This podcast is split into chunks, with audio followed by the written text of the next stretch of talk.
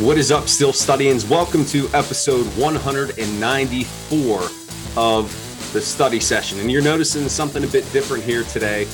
There is a video component of today's session. This isn't going to happen every week, being that I record mostly every day during the week, but it's something that's going to be a new feature of the site heading into 2022. And we're kicking it off here on this December 30th, the second to last day in 2021, and what has been eh, not that great of a year for your Pittsburgh Steelers. And we have Ben Roethlisberger's final game coming up here on Monday night against the Cleveland Browns at Heinz Field. We're going to talk all about those things related to Roethlisberger's final game. But I want to start, as I always do, by saying thank you for being a supporter of the Steel Study, for listening to the study sessions, the podcast, for reading my work and sharing with your family and friends. It truly does mean the world to me. You can get in touch with me one of three ways. You can comment directly on the articles. At the bottom of each article, there's a comment section. You can drop me a line via email at the steelstudy at gmail.com. And also give me a follow on Twitter at Steel Study. Would love to connect with you every Saturday. I do the Steelers Saturday mailbag, in which I get your question, comment, and feedback on the show. You basically drive the content for that day. So I would love for you to be a part of that. I would also be remiss if I didn't mention the podcast that I do with Jim Wexell over on his site, The Steel City Insider.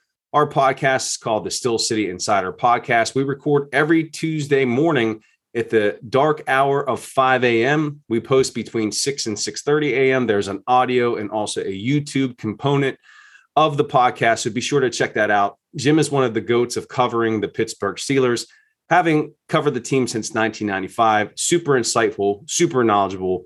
And you want to check that out. It is linked in the show notes. So we're going to talk about Ben Roethlisberger's final game. I know I already hit on it once earlier this week, but it's a monumental occurrence. This being the final time that he's going to play at Heinz Field, barring some type of miracle where the Steelers get into the postseason as AFC North champions. That doesn't seem likely. So, by all counts and purposes, this is more than likely going to be it. But before we get to that, a few housekeeping notes here.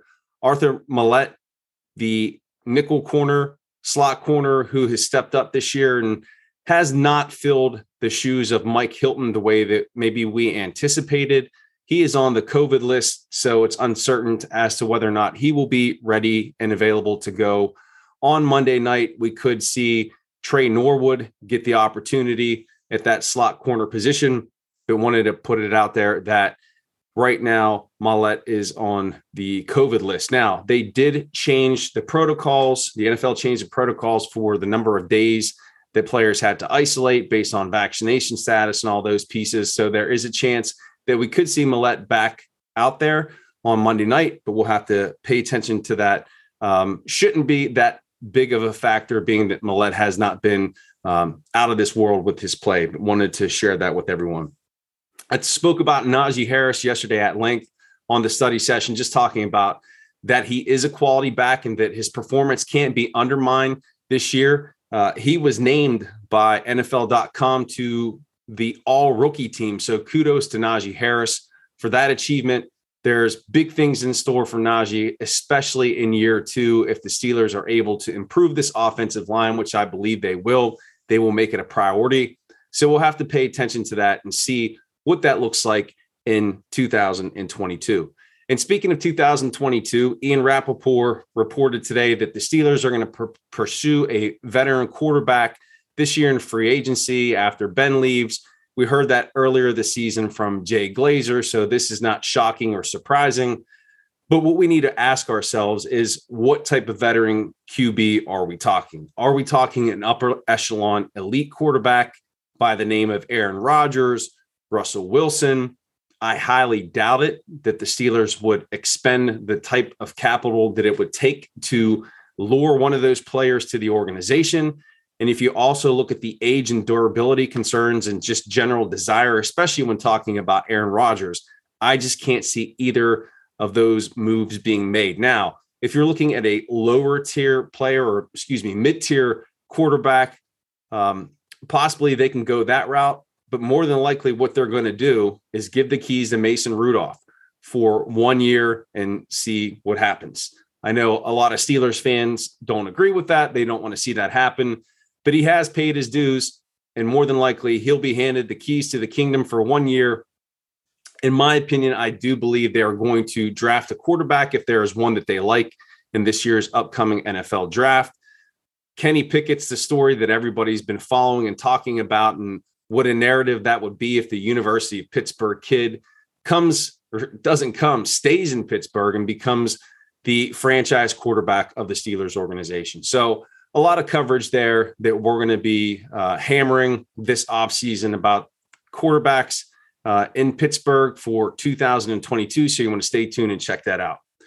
But the big news of the day here on this Thursday, December 30th, is that Ben Roethlisberger spoke to the media and he was asked point blank whether or not this was going to be his final game Monday night. And I quote, and I wrote it down so I can have it here to read to you.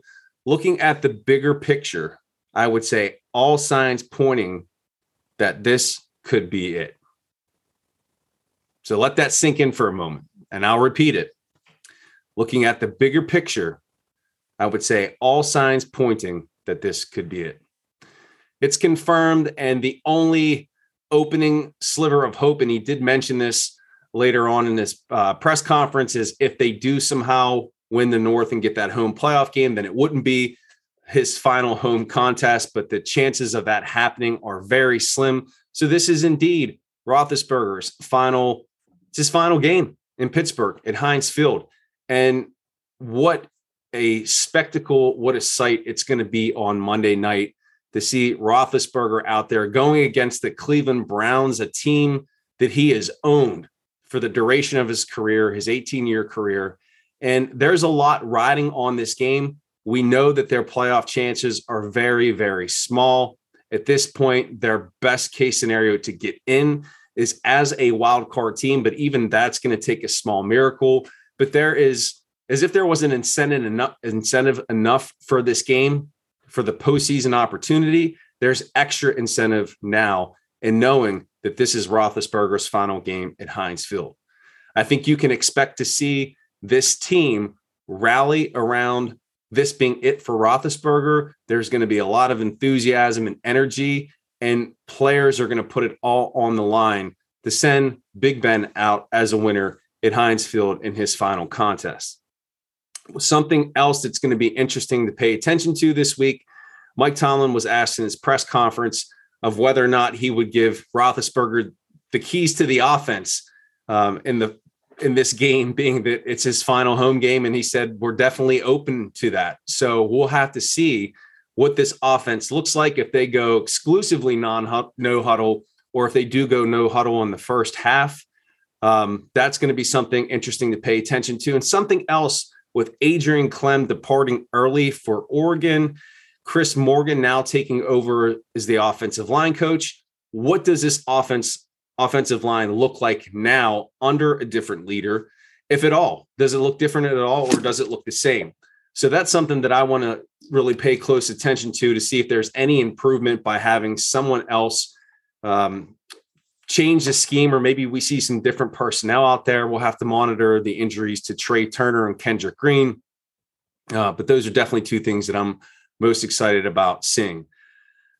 You know that I'm, if you follow the site, I am a hater of Monday Night Football, but rest assured, this is one game that I will be super excited about because, again, this is it for Big Ben. This is the end of an era in Pittsburgh, at home, at Field, to a player who's brought so much to the organization and to the city.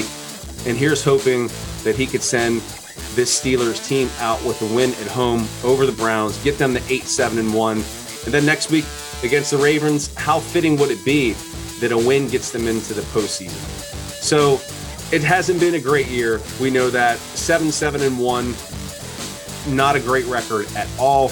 You have to wonder what would have happened if Ben would have not tested positive for COVID uh, and Mason Rudolph didn't start that Lions game, if that's an extra win, and we're having a different conversation about the team getting into the postseason. But you can't you can't plan for those things. You can't account for those things. So the reality is, right now, sending Ben out a winner on Monday night has to be the focus. And I said it a couple days ago. Here's to 500 yards, five touchdowns. I hope Big Ben lights it up and gives this Pittsburgh Steelers organization and fans something to be excited and proud about this season. And studying, studying, studying, that is it. That is the end. That is the conclusion of episode 194 of the study session. My gratitude to you for joining me here today. I want to thank you for being a supporter of the Steel Study. Please continue to share my work with your family and friends. Connect with me, drop a comment on the page, shoot me an email at the steel study at gmail.com and also give me a follow on Twitter at steel study. Would love to connect with you. Also, please be sure to check out the podcast that I do with Jim Wexell over on his site, The Steel City Insider. That podcast is the Steel City Insider podcast. Would love for you to check that out. Jim is super insightful and knowledgeable about the Steelers, having covered them from 1995. You don't want to miss that. And as I always close out the show, remember that even at seven, seven, and one, life is beautiful in the black and gold. Peace, everyone. Make it a great day.